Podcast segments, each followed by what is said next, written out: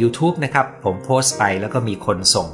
ข้อความเข้ามานะครับเดี๋ยวนี้มีส่งเข้ามาวันนี้ 7 7 คนนะครับ ผมจะอ่านก่อนนะครับ หลังจากเรียนกับคุณหมอ 3 คอร์ส การเรียนแต่ละคอร์สเหมือนเป็นประตูเปิดเข้าไปแก้ปัญหาทำให้เข้าใจตัวเองมากขึ้นทำให้เป็นสุขกับตัวเองได้ง่ายขึ้นค่ะ ขอบคุณที่ช่วยโฆษณาหลักสูตรให้ผมนะครับทุกหลักสูตรแม่ชื่อจะต่างกันนะครับ แต่มันจะเปิดประตูเข้าไปสำรวจในคนละหัวข้อ แต่เป็นตัวเราทั้งนั้นเลยนะครับ ไม่ว่าจะเป็นเรื่องความสุข เป็นเรื่องปม เป็นเรื่องความสำเร็จ เป็นเรื่องความสัมพันธ์ เป็นเรื่องอะไรก็ตามเรื่องโคชชิ่งนะครับไลฟ์โคชเนี่ยอันนี้เป็นเรื่องของการรู้จักตัวเองทั้งนั้นเลยครับ ท่านที่สองส่งมาว่า มีความสับสนในตัวเองครับ ไม่รู้ว่าตัวเองต้องการอะไรในชีวิตไม่มั่นใจ ไม่ยอมรับในจุดที่ตัวอยู่ ในอดีตเคยเป็นคนเรียนดีเรียนเก่ง แต่ไม่ประสบความสำเร็จในชีวิตการทำงานทำให้ยอมรับไม่ได้เป็นสิ่งคาใจทำให้สับสนว่าจะไปยังไงต่อครับ คือการเรียนดีเรียนเก่งเนี่ยมันเป็นตัวบอกแค่ว่า คุณมีความถนัด หรือมีสติปัญญาที่ตรงกับวิชาที่เรียน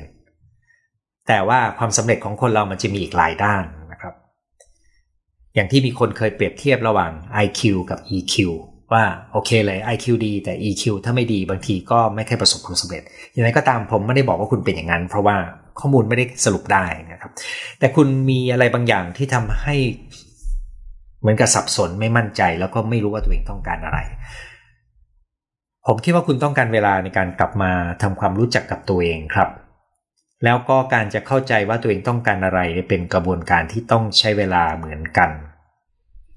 เออส่วนใหญ่แล้วถ้าจะตอบกว้างๆคนเราก็ต้องการความสุขใช่ไหมครับ แต่ว่าความเข้าใจว่าความสุขคืออะไรเป็นอีกเรื่องหนึ่งเลยครับ ผมคิดว่าคุณต้องการเวลาทบทวน คุณลองทบทวนตาม ตัวอย่างที่ผมพูดดูนะครับ เพราะถ้าจะมากกว่านี้มันจะต้องเป็นไลฟ์คนละตอนกันละนะครับ แต่ให้กำลังใจคุณนะครับว่า มันคือจังหวะเวลาที่คุณจะค้นหาคำตอบ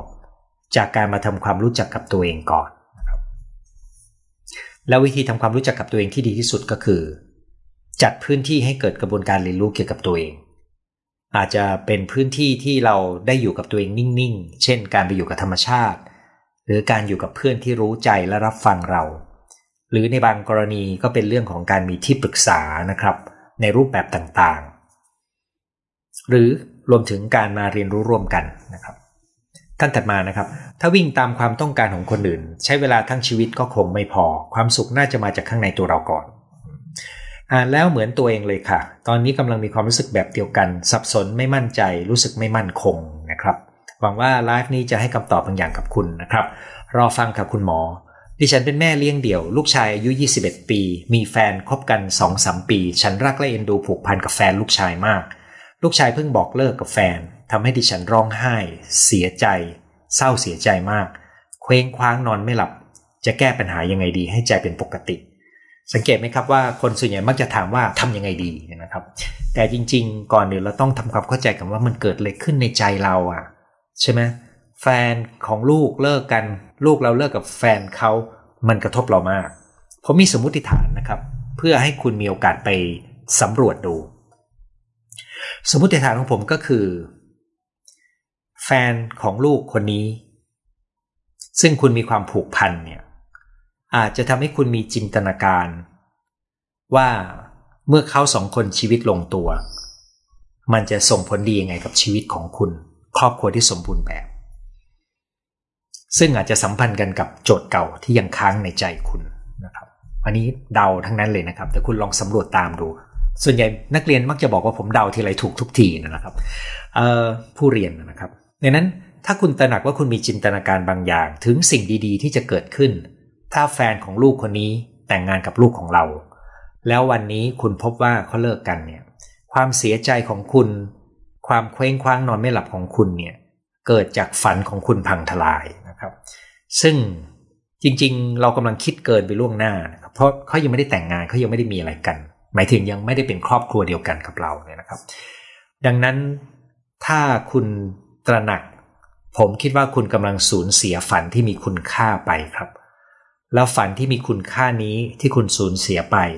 อาจจะไปกระตุกปมเก่าของความสูญเสียอย่างอื่น ซึ่งอาจจะสัมพันธ์กันกับความที่คุณต้องเป็นแม่เลี้ยงเดี่ยวในปัจจุบันด้วยดังนั้นโจทย์มันมีโจทย์ซ้อนโจทย์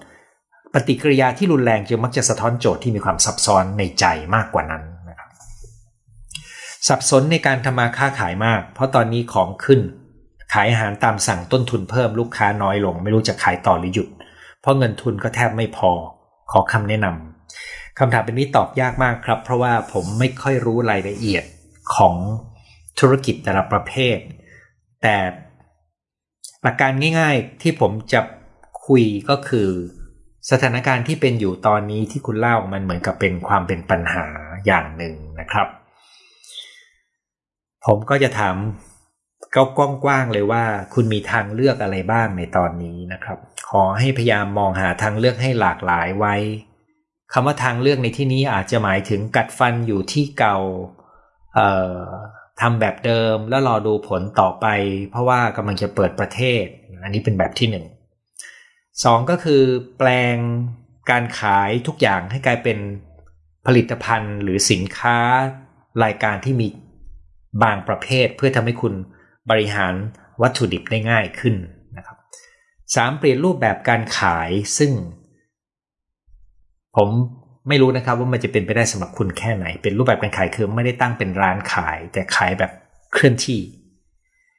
กลับบ้านในต่างจังหวัด ถ้าคุณอยู่ต่างจังหวัด คือมันมีตัวเลือกในชีวิตเยอะมากนะครับ ซึ่งตัวเลือกในชีวิตเหล่านี้เนี่ยจะไม่มีใครมาบอกคุณได้เลยครับว่าตัวไหนดีกว่ากัน นอกจากเขาจะรู้จักคุณจริง ๆ และเขารู้ต้นทุนในชีวิตของคุณมากพอนะครับนั้นผมอยากจะให้กำลังใจคุณแล้วก็อยากให้คุณลองตั้งคำถามว่าเอ๊ะเรามีทางเลือกอะไรได้บ้าง แล้วก็ลองไปค้นหาแนวคิดดีๆ จากคนที่เขารู้เรื่องธุรกิจของคุณโดยตรง อาจจะมีตัวอย่างที่อย่าเพิ่งไปเชื่อเขานะครับ ฟังอะไรดีๆ แล้วลองมานั่งทบทวนกับตัวเราก่อนว่าสถานการณ์ของเราเนี่ยมีอะไรที่เราจะหยิบข้อคิดเหล่านั้นมาใช้ได้บ้าง ผมรู้แต่ว่าร้านอาหารหลายร้านนะครับ ตอนนี้เขาเปลี่ยนรูปแบบจากการขายหน้าร้านเป็นขายออนไลน์นะครับ ไม่ได้หมายถึงกรณีคุณนะครับ แม้แต่โรงหนังซึ่งตอนนี้ไม่มีคนดู แต่มีคนจำนวนหนึ่งชอบขนมที่ขายหน้าโรงนะครับ ขนมเฉพาะผมจะไม่บอกว่าอะไรนะครับ เขาก็เปิดร้านขายของกินเล่นที่คนส่วนใหญ่ไปกินในโรงหนัง แพ็คแบบใหม่แล้วก็ขายนะครับ ที่ผมรู้เพราะว่ามีคนซื้อมาให้ผมกินนะครับทำให้ผมรู้ว่าอ๋อเขาปรับตัวนะครับเขาปรับตัว แล้วก็เป็นการปรับตัวที่ดูเหมือนว่าจะถูกทาง ราะมีหลายครั้งที่คนชวนผมไปดูหนังบอกว่าเขาชอบกินของกินเล่นนั้นตอนอยู่ในโรง แต่ตอนนี้ด้วยโควิด เราไปดูหนังเราก็ไม่กินอะไรไม่เปิดหน้ากากนะครับ สุดท้ายนะครับที่ส่งมาทาง YouTube ก็คือการทำธุรกิจปัจจุบันมีการแข่งขันสูงมากกำไรตัวหน่วยลดลงทำให้เครียดมาก ข้อนี้เป็นเรื่องที่เห็นใจสุดๆสำหรับทุกท่านเลยนะครับ แล้วก็ผมตระหนักว่า ไม่ใช่ทุกธุรกิจที่อยู่ในช่วงยากลำบากมันมีบางธุรกิจที่อยู่ในช่วง จังหวะที่ดีด้วยนะครับ แต่ว่าเราไม่รู้ล่วงหน้าครับ นี่ก็คือสิ่งที่เป็นข้อหนึ่งคือเกิดอะไรขึ้น ข้อ 2 ก็คือมันกำลังกระทบเรายังไงนะครับ แล้วก็ข้อ 3 เรากำลังจัดการด้วยวิธีไหน แล้วถ้าท่านฟังผมตอบคำถามสุภาพสตรีท่านเมื่อสักครู่นี้ที่มีร้านขายอาหาร ท่านก็คงทราบว่าผมแนะนำต่อด้วยว่า ให้ คิดถึงทางเลือกต่างๆที่มีนะครับ เอาละครับ ตอนนี้ผมจะมาอ่านข้อความที่ส่งมาล่วงหน้า 39 รายการนะครับ บางท่านเขียนมายาวมากนะครับ ลองดูกัน บางท่านเขียนมาสั้น ๆ ลองดูนะครับ ขอบคุณคุณหมอมาก รอฟังเป็นกำลังใจ คุณหมอเป็นหัวข้อที่ดีมากรอฟัง ท่านนี้บอกว่าสุภาษิต แปลเป็นไทยเลยนะครับ คนมีห่วงกังวลย่อมวุ่นวายอยู่นะครับท่านตัดมานะครับคำว่ารู้จักตัวเองกับคำว่าเข้าใจตัวเองในความเห็นคุณหมอ คิดว่าเหมือนกันไหมครับไหมครับเออผมใช้ในความหมายที่เกือบจะเหมือนกันนะครับ แต่ครั้งนี้ที่ใช้คำว่ารู้จักตัวเองเนี่ยเหมือนกับ เราต้องมีกระบวนการในการมามองตัวเรา เมื่อเราทำความรู้จักอะไรบางอย่างนะครับ โดยเราไม่ใช่เป็นส่วนหนึ่งของตัวเรา คือสมมุติว่าตัวเราเป็นอีกคนหนึ่งแล้วมารู้จักตัวเรานะครับคือถอยมาดู แต่การเข้าใจตัวเองก็ใช้กระบวนการนี้ได้เช่นกันครับ สวัสดีคุณหมอหนูรู้สึกเหมือนเธอคนนี้เลยอืมเยอะเลยนะครับ แล้วก็มีคนชวนเพื่อนมาฟัง มีคนขอบคุณ มีคนส่งรูปหัวใจ มีคนยกมือส่งรูปการ์ตูนไหว้มา แล้วก็คำนี้ครับ น่าสนใจมากเคยสมัคร ทำงานวนลูปไป แต่ตอนนี้ออกมาทำเกษตรแล้วสบายใจมาก มีความสุขกับตัวเองทุกวันอยู่กับธรรมชาติในสวนอำเภอสวนพุ่งสวนพึ่งจังหวัดราชบุรีขมอการได้ไปอยู่ในที่ธรรมชาติแล้วก็มีความสบายใจ แล้วก็ไม่มีแรงกดดันทางการเงิน จริงๆ เป็นความสุขที่คนจำนวนมากมองหาอยู่เลยนะครับ มีความรู้สึกเหมือนกันเลยค่ะ เคยทำงานกับหัวหน้าคนเก่า ไม่เคยถูกตำหนิ แต่พอหัวหน้าเก่าเกษียณได้ร่วมงานกับหัวหน้าคนใหม่ รู้สึกว่าทำอะไรก็ถูกตำหนิ แต่ไม่ใช่ทุกเรื่อง นั่งทานขนมรอเลยนะครับกำลังมีความรู้สึกเช่นกันเออวันนี้มีคนรู้สึกคล้ายกันเยอะนะครับ ขาดความเชื่อมั่นทำงานเริ่มอ่อนกำลัง ไม่อยากแสดงความคิดเห็น ในการพัฒนาองค์กรพยายามค้นหาสาเหตุอยู่เช่นกัน อือหวังว่าที่เล่ามาวันนี้จะทำให้คุณเห็นบางอย่าง ท่านนี้เขียนมาว่านึกถึง parts ขึ้นมาเลยครับ exile manager fight fighter แล้วก็ self อันนี้เป็นเรื่องที่ผมจัดสอนอยู่ในปมค้างใจนะครับเออมันมาจากทฤษฎีอันหนึ่งที่ให้เราตระหนักว่าตัวเรามันมีหลายส่วนนะครับ แต่ผมไม่ได้เอามาเป็นเนื้อในวันนี้นะครับ ที่คัดมาพูดในไลฟ์มักจะทำให้มันง่ายก่อน มากกว่าที่เขียนเรียนในเวิร์กช็อปนะครับแล้วก็นึกถึงหนังสือไม่ผลักไสไม่ใฝ่หาของหลวงพ่อไพศาลวิสาโลด้วยครับปล. รอเรียนปมสองครับอาจารย์ ปกติเป็นคนทำอะไรตามใจตัวเองไม่ค่อยมีเหตุผลในการจะทำอะไร หรือไม่ทำอะไรเลย อืพอวันนี้เหมือนโตขึ้นมีเหตุผลมากขึ้น กลายเป็นคนขี้ขลาด จะทำอะไรคิดเยอะไม่กล้าทำอะไรสักอย่าง แม้แต่สั่งอาหารแพงๆสักจานยังต้องคิด เลยรู้สึกว่านี่มันป่วยมากแล้วค่ะ อือฮึมันอาจจะเป็นกระบวนการที่คุณจะต้องเรียนรู้เพื่อเติบโตต่อนะครับ ขอให้คุณมีโอกาสมองมันต่อไปข้างหน้าละกันนะครับ หนูไม่เคยมี หนูไม่หนูเคยไม่มีความสุขกับสิ่งที่ทำประจำซ้ำๆแต่เมื่อเรายอมรับว่าเราต้องทำเพราะเป็นการทำได้ดีแล้ว แม้จะเหนื่อย แต่ด้วยหน้าที่เราต้องมีความสุข และข้อดีในการทำหน้าที่ของเรา ใจจึงคิดไปในทางสุขใจมากขึ้นสุขกับความเศร้าหลังจากที่เศร้าผ่านไปแล้วมันเหมือนได้เติมพลังใจ พอผ่านไปได้ก็พบว่าสุขมากขึ้น หลายๆครั้งปัญหาหรือความเศร้าใจเมื่อตกผลึกก็สุขใจ สวัสดีค่ะคุณหมอในยามสับสนแม้ปัญหาเล็ก ๆ ก็ยังไม่กล้าตัดสินใจ กลัวความผิดพลาดไปหมด หันกลับไปมองตัวเองก็ไม่มีความเชื่อมั่น ใช่ครับ ซึ่งถ้าคุณดูจากกรณีศึกษาของสุภาพสตรีเช่นท่านนี้นะครับ คุณจะตระหนักว่า ส่วนหนึ่งมันเป็นเพราะตัวเราไปอยู่ในจุดที่เราไม่ได้ใช้จุดแข็ง หรือบางครั้งเป็นจุดที่เราถูกเปิดเผยจุดอ่อน แล้วเรื่องที่เกิดขึ้นมันมาสะเทือนใจเรานะครับ ตรงนั้นมันทำให้เราสูญเสียความเชื่อมั่นได้ นั้นมันไม่ใช่ตัวเราอย่างเดียว มันเป็นปฏิสัมพันธ์ระหว่าง สิ่งแวดล้อมที่เราอยู่กับตัวเราครับ คนที่มีปัญญาจึงควรจะรู้จักตัวเอง แล้วก็เลือกสิ่งแวดล้อมที่เราคิดว่ามันมันจะเอื้อต่อการเติบโตของเรานะครับ โดนใจทุกวันครับคุณหมอขอบคุณมาก ยินดีครับรอติดตามในชีวิตคนเรามีความสับสนเข้ามาเป็นบางช่วงของชีวิต และสามารถแก้ปัญหาผ่านได้ ผ่านไป เมื่ออายุ 50 บวก ผู้หญิงบางคนรู้สึกชีวิตเหมือนสังกตาย ขึ้นอยู่กับชีวิตวัยเด็กหรือฮอร์โมนลดลง แล้วเราจะแก้ไขอย่างไรนะครับการเปลี่ยนแปลงทางฮอร์โมนอาจจะมีผลต่ออารมณ์ได้นะครับ แต่ว่ามันไม่ได้แปลว่าทุกคนที่อยู่ในช่วงวัย 50 บวก ซึ่งเป็นวัยที่ฮอร์โมนเปลี่ยนแปลงแล้วก็เป็นช่วงหมดประจำเดือนจะต้องมีปัญหาทุกคนนะครับ มันอยู่ตรงไลฟ์สไตล์ของเรามาก ๆ การออกกำลังกาย การกินอาหาร การนอนพักผ่อน การมีความสุข การมีเพื่อนฝูง การมีจุดหมายล้วนแล้ว แต่เป็นตัวที่ช่วยเราในการปรับตัวกับทุกเรื่องในชีวิต ดังนั้นการจะแก้ปัญหาอะไรก็ตาม เราก็ต้องเริ่มต้นจากการทำความเข้าใจ และรู้จักตัวเองแล้วก็เข้าใจโจทย์ข้อนั้นเหมือนอย่างที่ผมยกตัวอย่างไปนะครับ รอฟังติดตามน่าสนใจมากปัจจุบันคิดว่าหลายคนสับสนในตัวเองเหมือนกันนะครับ สวัสดีรอฟัง ปักหมุดรอนะครับ ในยามสับสนจะมีความต้องการของตัวเองตนเอง กับความเหมาะสมของส่วนรวมทำให้เราไม่สามารถทำตามใจที่ต้องการได้ดังใจ ต้องพิจารณาว่าสิ่งไหนที่จะดี กับส่วนรวมและเราพอทำได้บ้างไหมนะครับ เราพอจะรู้สึกขัดใจได้เพียงใดนะครับท่านนี้กำลังพูดถึงความ ขัดแย้งภายในใจระหว่างการทำเพื่อตอบโจทย์ตัวเอง กับการทำเพื่อตอบโจทย์ส่วนรวมนะครับ ตรงนี้ก็เป็นเรื่องของการชั่งน้ำหนักไลฟ์วันนี้จะช่วยให้จิตใจของดิฉันผ่องแผ้วขึ้นรอฟังค่ะกำลังท้อแท้กับเพื่อนร่วมงานที่ชอบกระทบกระเทียบเดินออกห่างปุ๊บจับกลุ่มนินทาปับ๊บหัวข้อน่าสนใจมากติดตามทุกอาทิตย์ สวัสดีครับจากสุพรรณเป็นอยู่ค่ะ สมัยก่อนมีพลังทำงานดูแลครอบครัวได้ ทำงานเดิมมา 25 ปี ลูกโตตัวเองเบื่อหมดไฟ แต่ไม่รู้จะไปทำอะไร เป็นหัวข้อที่ดีมาก เป็นหัวข้อที่น่าสนใจเคยเป็นดาวขององค์กรที่อยู่แทบจะทุกองค์กร ตอนนี้ไม่อยากจะทำอะไร ไม่อยากเปลี่ยนแปลง เหนื่อยใจ รอฟังคุณหมอ ปรับเปลี่ยนแนวคิดชีวิตดีขึ้นทันตา รอรอรอนะครับ อันนั้นก็คือทั้งหมดที่ส่งมาล่วงหน้านะครับ ตอนนี้ก็จะมาดูที่ส่งมาใน ช่วงที่ผมออกอากาศนะครับ ส่งเข้ามาทักทายขอบคุณทุกท่านนะครับที่เข้ามา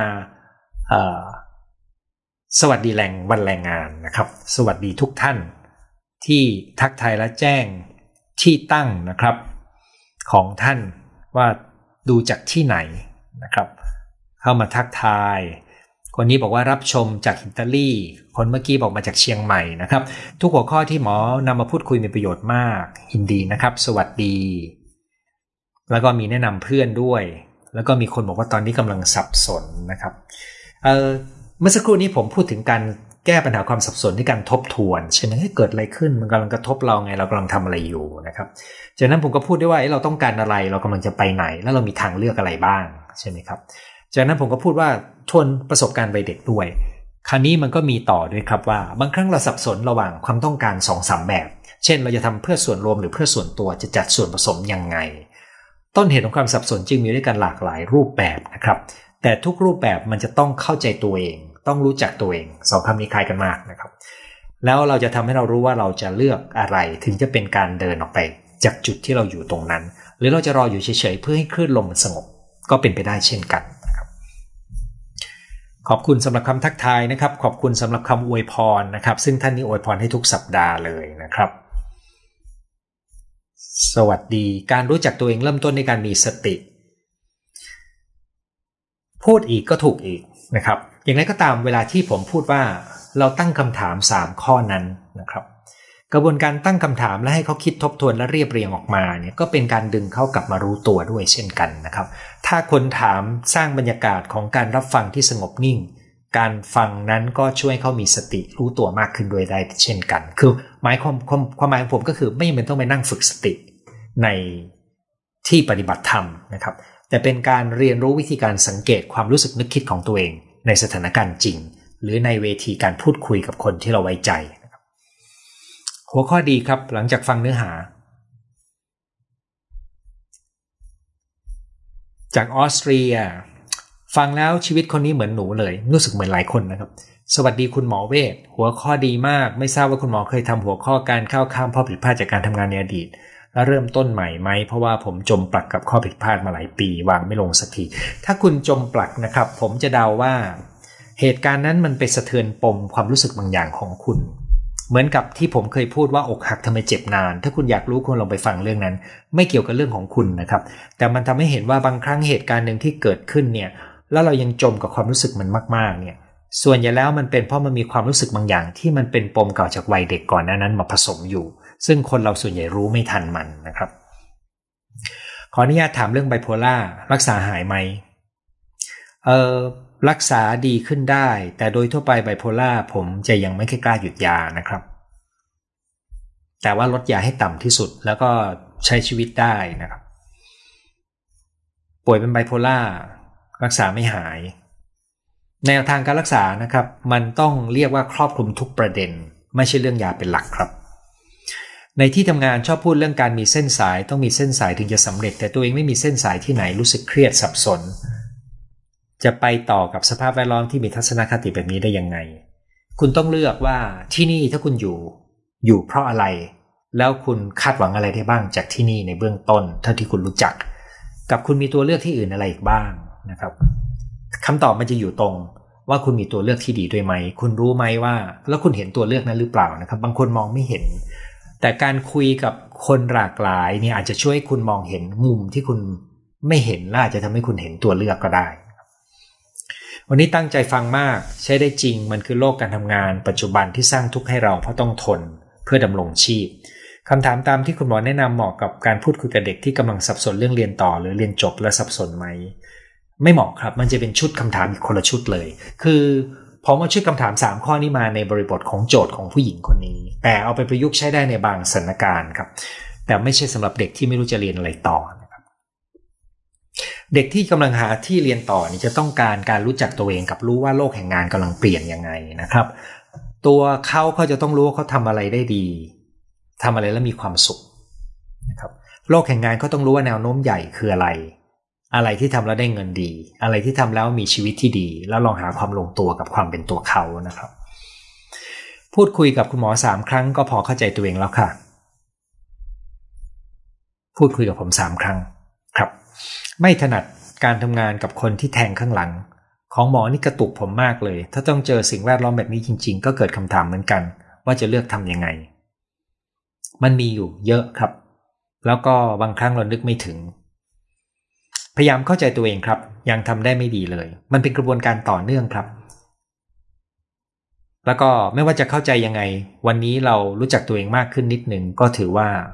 ไปต่อนะครับ ก็สะสมไปเรื่อยๆ ที่คุณหมอพูดใช่เลยค่ะ ที่ผ่านมาไม่เคยมีใครมาอธิบายอย่างละเอียดให้ได้แบบนี้ ถ้า 15 ปีก่อนได้รู้จักอาจารย์ ชีวิตคงไม่เป็นแบบนี้ ขอบคุณที่ทำให้ชีวิตที่เหลืออยู่มีความหมายมากขึ้น ยินดีมากครับ ดีใจมาทันอยู่ตาม YouTube ตลอดหลายคลิปฟังซ้ำได้ประโยชน์ในการปรับชีวิตมาก จากตัวอย่างของเคสมีหลายอย่างคล้ายกันทำให้เข้าใจมากขึ้น การปล่อยวางทำให้หายสับสนใหม่ ได้ครับเพียงแต่ว่าคุณต้องเลือกปล่อยให้ถูกเรื่อง เพราะว่าถ้าพูดไปชีวิตคนเราก็ยังต้อง ต้องใช้คำว่าต้องอยู่รอดและเลี้ยงชีพได้นะครับ ในบางเรื่องมันคือเราปล่อยไม่ได้ทุกเรื่องนะครับ เราก็ยังต้องเลี้ยงชีพแต่คำว่าปล่อยวางภายในเนี่ยเราฝึกได้นะครับ เราก็อยู่กับสิ่งที่เราอยู่ในกระแสของความสับสนวุ่นวายได้ดีขึ้นเวลาที่ปล่อยวาง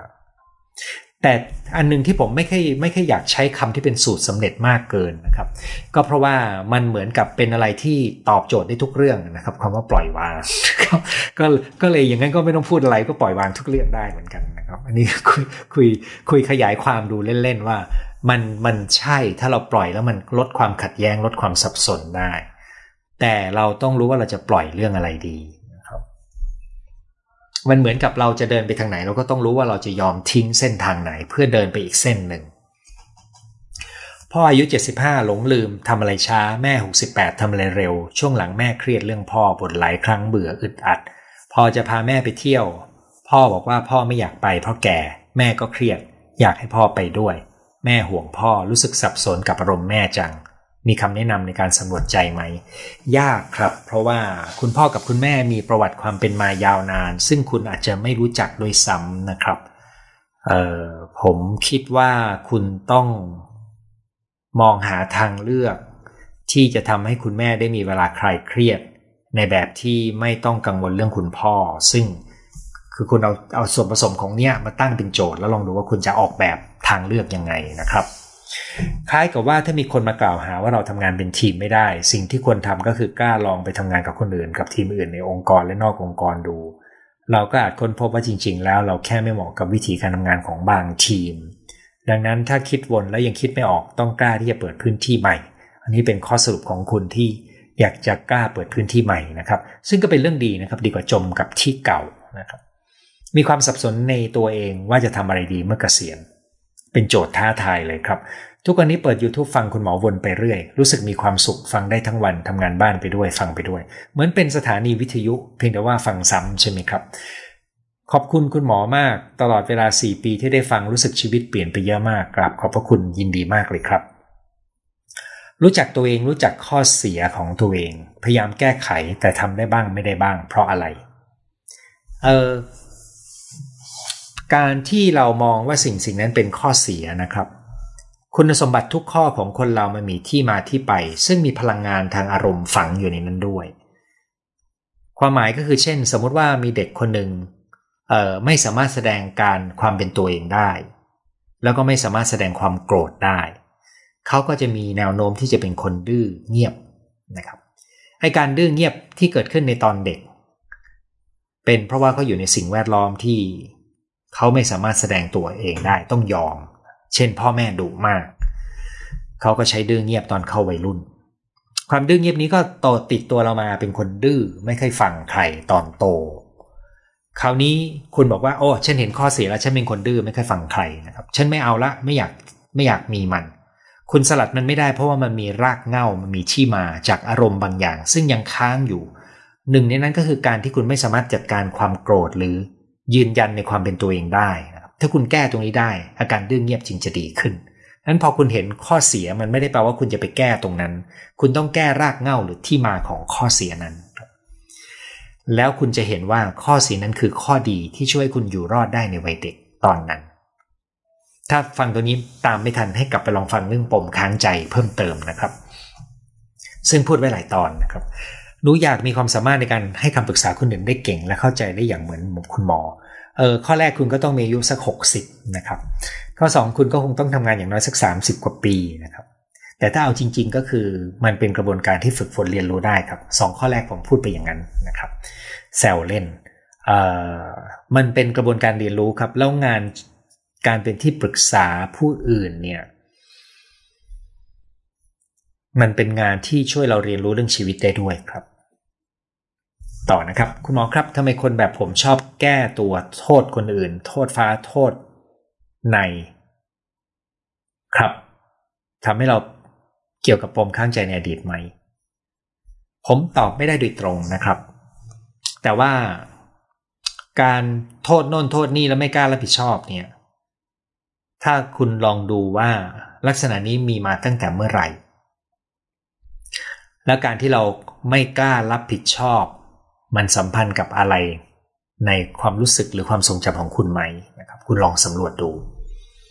ถ้าคุณไม่แน่ใจ คุณมาลองเรียนเรื่องปมค้างใจดูครับ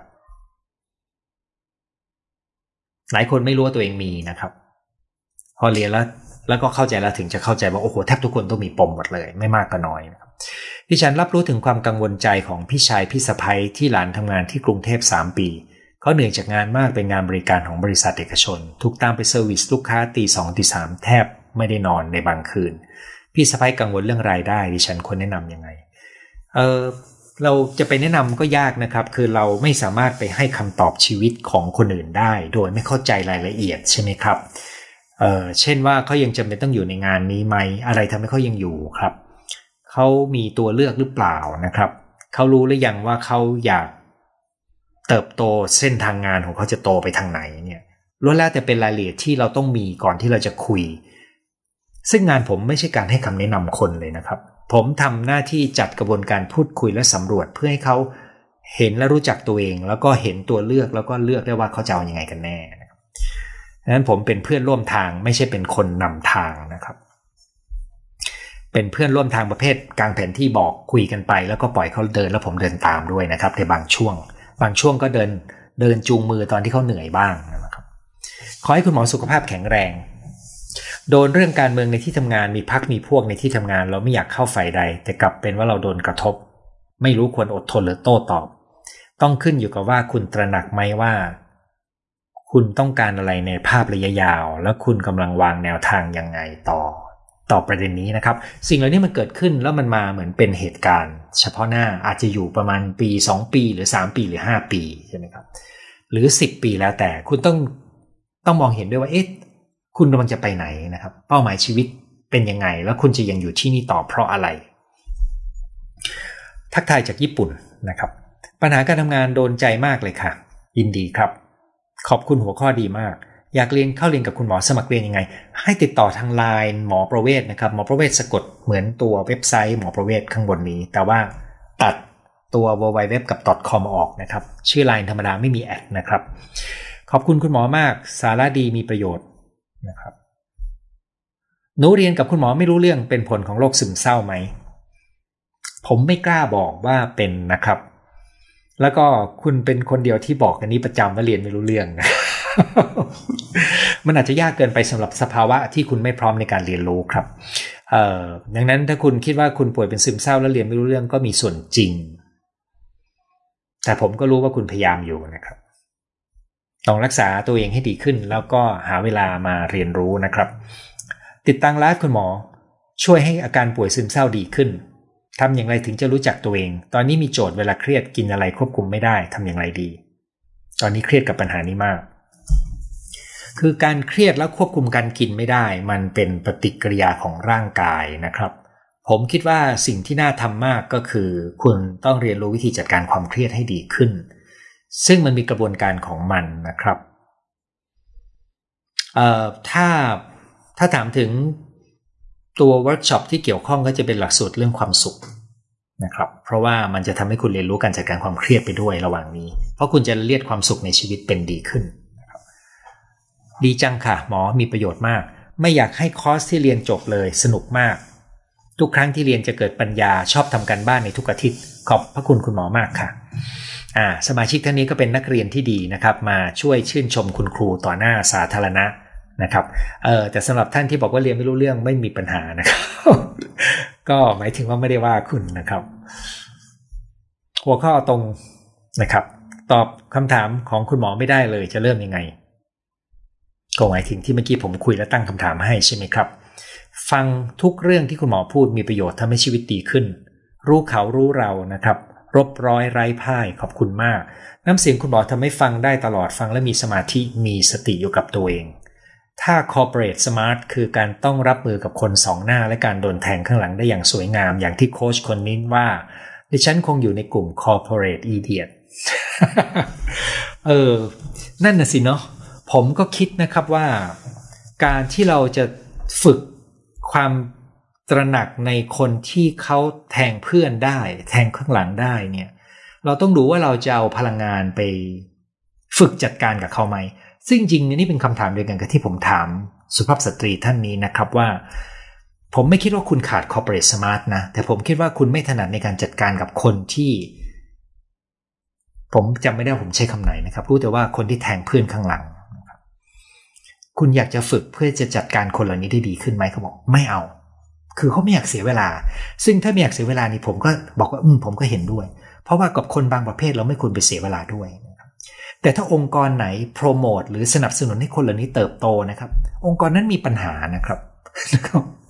ซึ่งดังนั้นเราก็ต้องถามต่อว่าเราจะอยู่กับองค์กรนี้ไหม ถ้าผู้บริหารไม่ฉลาดพอกับคนที่แทงเพื่อนข้างหลังและเติบโตนะครับ แต่มันมีองค์กรนี้อยู่เยอะครับ เราจึงต้องเลือกว่าเมื่อเราเจอเราจะเลือกทำยังไงนะครับ แต่สมาชิกท่านนี้ก็บอกว่า ยินดีจะเป็น corporate idiot นะครับขอบคุณสำหรับเนื้อหาดีๆนะคะ อยากเรียนถามคุณหมอว่าเป็นน้องคนเล็กมีพ่อแม่พี่สาวคอยดูแลทำให้เป็นคนขี้สงสารอ่อนต่อโลกไม่ทัน คน ตอนนี้คนที่ทำงานมีความทะเยอทะยานคอยกลั่นแกล้ง เราจะทำตัวเข้มแข็งได้อย่างไร คำถามของคุณเป็นภายนอกหรือภายในครับ เพราะว่าความเข้มแข็งสร้างขึ้นได้จากภายใน ถ้าคุณตระหนักว่าคุณขาดทักษะอะไร คุณต้องสร้างจากตรงนั้นขึ้นมาครับ ชอบทำงานแบบเป็นเจ้านายตัวเอง แต่กลัวไม่มีเงินพอเลี้ยงชีพ แต่ไม่สนุกและสบายใจที่ทำงานแบบที่มีเจ้านายแต่รายได้ดีลำบากใจจัง ช่วยแนะนำด้วย จึงมีแนวทางในการเลือกอย่างไร มีแต่คนชอบถามคำถามที่ผมไม่มีคำตอบนะครับ คือคุณกำลังบอกว่า ถ้าทำงานเป็นเจ้านายตัวเอง เช่นเป็นฟรีแลนซ์หรือเป็นเจ้าของธุรกิจ คุณก็กลัวว่าเงินจะไม่พอ แต่ถ้าไปมีเงินเดือนดีมีเจ้านาย แล้วเราก็ไม่สนุกไม่สบายใจเอาแบบไหนดี ผมมีคำแนะนำว่า อย่าปล่อยให้ตัวเลือกที่มีอยู่ มาจำกัดตัวเลือกของเรานะครับคุณอาจจะจับแพะชนแกะ ออกแบบส่วนผสมนี้ใหม่สำหรับตัวคุณนะครับ ส่วนมันจะเป็นยังไง มันต้องอาศัยเวลาบ่มคิดไปกับมันนะครับ อันเนี้ยต้องให้เวลาคิดไปกับมัน แล้วดูว่าเรามีตัวเลือกไหม เราจะทดลองมันได้ไหมนะครับ ติดตามคุณหมอมานานสุขภาพจิตดีขึ้นเรื่อย มีพลังใจ ชีวิตทุกครั้งที่ฟังขอบคุณคุณหมอมาก เรียนถามคุณหมอครับ การเป็นคนชอบตำหนิคนอื่นมากมาจากอะไร คุณพ่อมักจะตำหนิคนที่ทำให้ตัวเองไม่พอใจตลอด คุณพ่อเป็น perfectionist คือความสมบูรณ์แบบทำให้มีอะไรก็ไม่ถูกใจ ภายในเขาก็ตำหนิตัวเอง ภายนอกเขาก็ตำหนิคนอื่น เพราะมันไม่ได้ตามมาตรฐานหรือความคาดหวังของเขา ภายใต้ความสมบูรณ์แบบมักจะมีความกลัวอะไรบางอย่างอยู่ในนั้น เช่น กลัวผิดกลัวล้มเหลวกลัวผิดพลาด กลัวไม่ได้รับการยอมรับสารพัดความกลัวนะครับดังนั้นเวลาที่คุณพูดถึงการตำหนิเนี่ยมันคือพฤติกรรมภายนอก แต่กลไกภายในมีอีกหลายชั้น ที่คนที่จะเริ่มต้นแก้ไขได้จะต้องตระหนักว่าตัวเองมีโจทย์บางอย่าง เพราะเจ้าตัวหลายครั้งเขาก็รู้ว่ามันไม่ได้มีความสุขนะครับ ซึ่งนั่นมันต้องเริ่มต้นจากความตระหนักก่อนว่าวิธีนี้มันไม่พาเราให้ชีวิตดี มีความสุข แล้วเขาถึงจะเปิดพื้นที่พร้อมจะมองดูตัวเองแล้วพร้อมที่จะสำรวจเพื่อเข้าใจแล้วก็เปลี่ยนแปลง ซึ่งการเปลี่ยนแปลงนี้ง่ายหรือยากต้องแล้วแต่คนนะครับ ชอบคำว่าเพื่อนร่วมทางนะครับ คุณหมอค่าขอนอกเรื่อง มีเรื่องจะพูดเกี่ยวกับเรื่องเงียบไหม แล้วอีกอย่างหนูเป็นคนมีปัญหาอะไรก็เก็บไว้ในใจ ไม่พูด เรื่องมีอะไรก็ไม่เล่าให้ใครฟังนะครับเออผมยังไม่เคยพูดเรื่องดื้อเงียบโดยตรงครับ แต่ว่ามักจะยกเป็นตัวอย่างประกอบ ส่วนการที่คุณมีลักษณะเช่นนี้ อาจจะเป็นไปได้ว่าคุณไม่มีพื้นที่ที่ดีที่รู้สึกปลอดภัยพอ ซึ่งอาจจะสัมพันธ์กันกับอดีตประสบการณ์บางอย่างนะครับ ผมคิดว่าทุกคนต้องการพื้นที่นั้นเพื่อให้เราได้เรียบเรียงและรู้จักตัวเองครับ ส่วนคุณจะหาพื้นที่นั้นได้ยังไง อันนี้ต้องลองดูนะครับ ดูว่ามีใครที่คุณไว้ใจ หรือถ้าไม่มีคนอาจจะต้องหานักบำบัดหรือโค้ชหรือที่ให้การพูดให้การปรึกษาที่คุณไว้ใจ พูดคุยดู ขอบคุณคุณหมอมากหัวข้อดีมาก ขอแบบนี้อีกนะครับคุณหมอค่าความหมายคำว่ารู้จักตัวเองมีความหมายเดียวกันกับทำแล้วมีความสุขทำแล้วชอบไหม คือคำว่ารู้จักตัวเองเมื่อกี้นี้จะเห็นนะครับ ว่ามันไม่ใช่เรื่องของออทำแล้วมีความสุขกับทำแล้วทำได้ดี อันนั้นมันเป็นส่วนหนึ่งของการหาเส้นทางงาน มันเป็นส่วนหนึ่งของสิ่งที่เป็นตัวเรา แต่ในโจทย์วันนี้การทำความรู้จักกับตัวเองเป็นอีกข้อหนึ่งดังนั้นคำว่าการทำรู้ความรู้จักกับตัวเองจึงมีหลายมุมมาก นั่นเป็นเหตุที่ผมบอกว่าทุกหลักสูตรที่หัวข้อไม่เหมือนกันเลยเนี่ยล้วนแล้วแต่เป็นการทำความรู้จักกับตัวเองคนละแง่มุม นั้นบอกว่าเรียนถึงไปถึงจุดหนึ่งมันก็ปฏิติประต่อความเข้าใจตัวเองได้รอบด้านมากขึ้น ดังนั้นมันก็เป็นใช่ครับแต่มันเป็นคนละแง่มุม คุณหมอมีความคิดยังไงกับเห็ดเมากับการรักษาจิตใจ วันก่อนเพิ่งมีหมอรุ่นน้องจิตแพทย์ส่งมาถามผมเรื่องนี้ ผมบอกว่า หมอที่ทำงานด้านบาดแผลทางใจคนหนึ่ง เมื่อมีคนถามเขาว่าคิดยังไงกับสารที่ส่งผลต่อจิตประสาทที่อยู่ในตระกูลนี้นะครับเขาบอกว่าน่าสนใจมาก แต่แต่ว่าอาจจะทำวิจัยได้ลำบาก แต่มีงานออกมา หมอรุ่นน้องคนนั้นของผมที่เป็นจิตแพทย์ ผมบอกว่า ผมรู้แต่ว่ามันมีข้อมูลที่น่าสนใจ แล้วเขาบอกผมว่า ผมสั่งมาลองแล้วพี่ดีมากเลยแต่ว่า หลักฐานยังไม่ได้มากพอ ผมบอกได้แต่ว่ามีหลักฐานทางวิทยาศาสตร์ที่ชี้ให้เห็นถึงประโยชน์ที่อาจจะเกิดขึ้น แต่ความรู้เรื่องนี้ยังใหม่นะครับ เอาแค่นี้แล้วกัน เพราะว่าบางครั้งบางคนเขาก็ไม่อยากรอให้งานวิจัยเสร็จสิ้นนะครับ หมอรุ่นน้องของผมคนนั้นนะครับ ซึ่งจริง ๆเขาเป็นที่รู้จักพอสมควรนะครับเขาบอกว่าเวลาที่เขากินเห็ดเมาชงแบบชาเนี่ย มันทำให้เขามี ความเคลิ้มในแบบพิเศษที่เหมือนกับการมีการเติบโตภายในด้วยนะครับเราได้แค่นี้นะครับ แต่ว่าโดยสรุปก็คือมีหลักฐานบางอย่างที่น่าสนใจ แล้วก็มีกรณีการใช้เห็ดเมาในการรักษา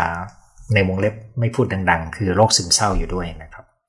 แต่ว่าข้อมูลเรื่องนี้ผมยังไม่มีเป็นระบบ แล้วก็มีเรื่องแผลทางใจ ดังนั้นมันมีมันมีประโยชน์อยู่นะครับ แต่ยังไม่มีแนวทางการใช้ที่เป็นระบบ ถ้ามันเป็นสิ่งที่ถูกกฎหมาย ถ้ามันเป็นสิ่งที่ถูกกฎหมาย ผมอาจจะเปิดพื้นที่สำหรับการช่วยเหลือคนในเรื่องนี้ได้ แต่เนื่องจากมันยังเป็นสิ่งที่ไม่ถูกกฎหมาย ผมยังไม่รู้จะทำเองกับมันอ๋อมีคนหนึ่งคนนี้มาหาผมด้วยเรื่องของการใช้ยาเสพติด แต่เราคุยกันแล้วเรารู้ว่ามันมาจากปมวัยเด็กของเขา ซึ่งพ่อทำโทษรุนแรงมาก เขารักษากับผมจนดีมากจุดยาเสพติด ไปจนเหลือเพียงนิดหนึ่งแล้วตอนนี้เขามาใช้เห็ดเมาแทนนะครับ แล้วก็ใช้ไม่เยอะ ต้องตั้งคำถามเพิ่มอีกแล้ว หาคำตอบไม่ทันก้าวข้ามความกลัวคือขับรถ มีคุณหมอเป็นพลังใจให้ค่อยๆ ข้ามไม่เริ่ม ก็ไม่ผ่าน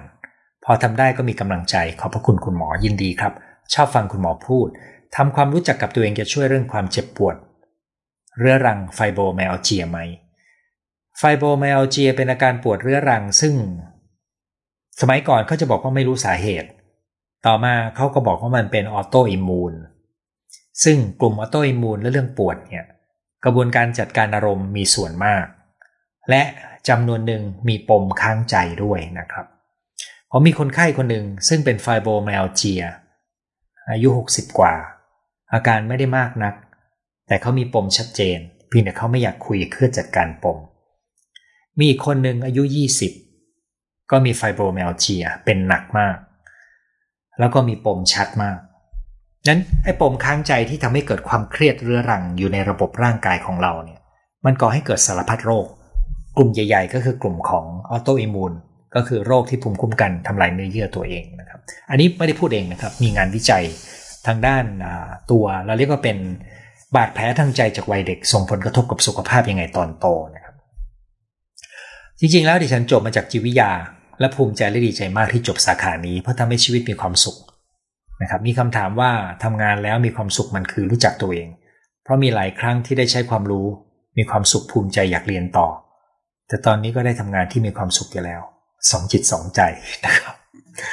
เหมือนกำลังโดนป้ายยาเรื่องเห็ดเมาเออคือของทุกอย่างมันมีข้อดีข้อเสียครับ ดังนั้นเราต้องไม่วิ่งตามเหมือนอย่างกัญชาเนี่ยมันก็มีข้อดีข้อเสียนะครับ ผมมีคนที่รู้จัก ทั้งคนไข้แล้วก็เป็นหมอรุ่นน้องที่รู้จักกันเนี่ยโอ้ประสาทร้อนไม่ใช่ประสาทร้อน มีอาการแพนิคนอนไม่หลับตื่นเต้นเหมือนจะตายเนี่ยนะครับ จากช็อกโกแลต CBD หรือกระสับกระส่ายเหมือนจะเป็นแพนิคจากน้ำมันกัญชานะครับ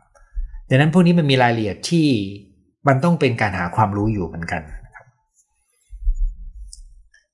การที่เราควบคุมการกินไม่ได้เกิดจากปมข้างใจในวัยเด็กไหมเกี่ยวครับ เพราะว่าระบบความเครียดที่เปลี่ยนไปมาส่งผลต่อ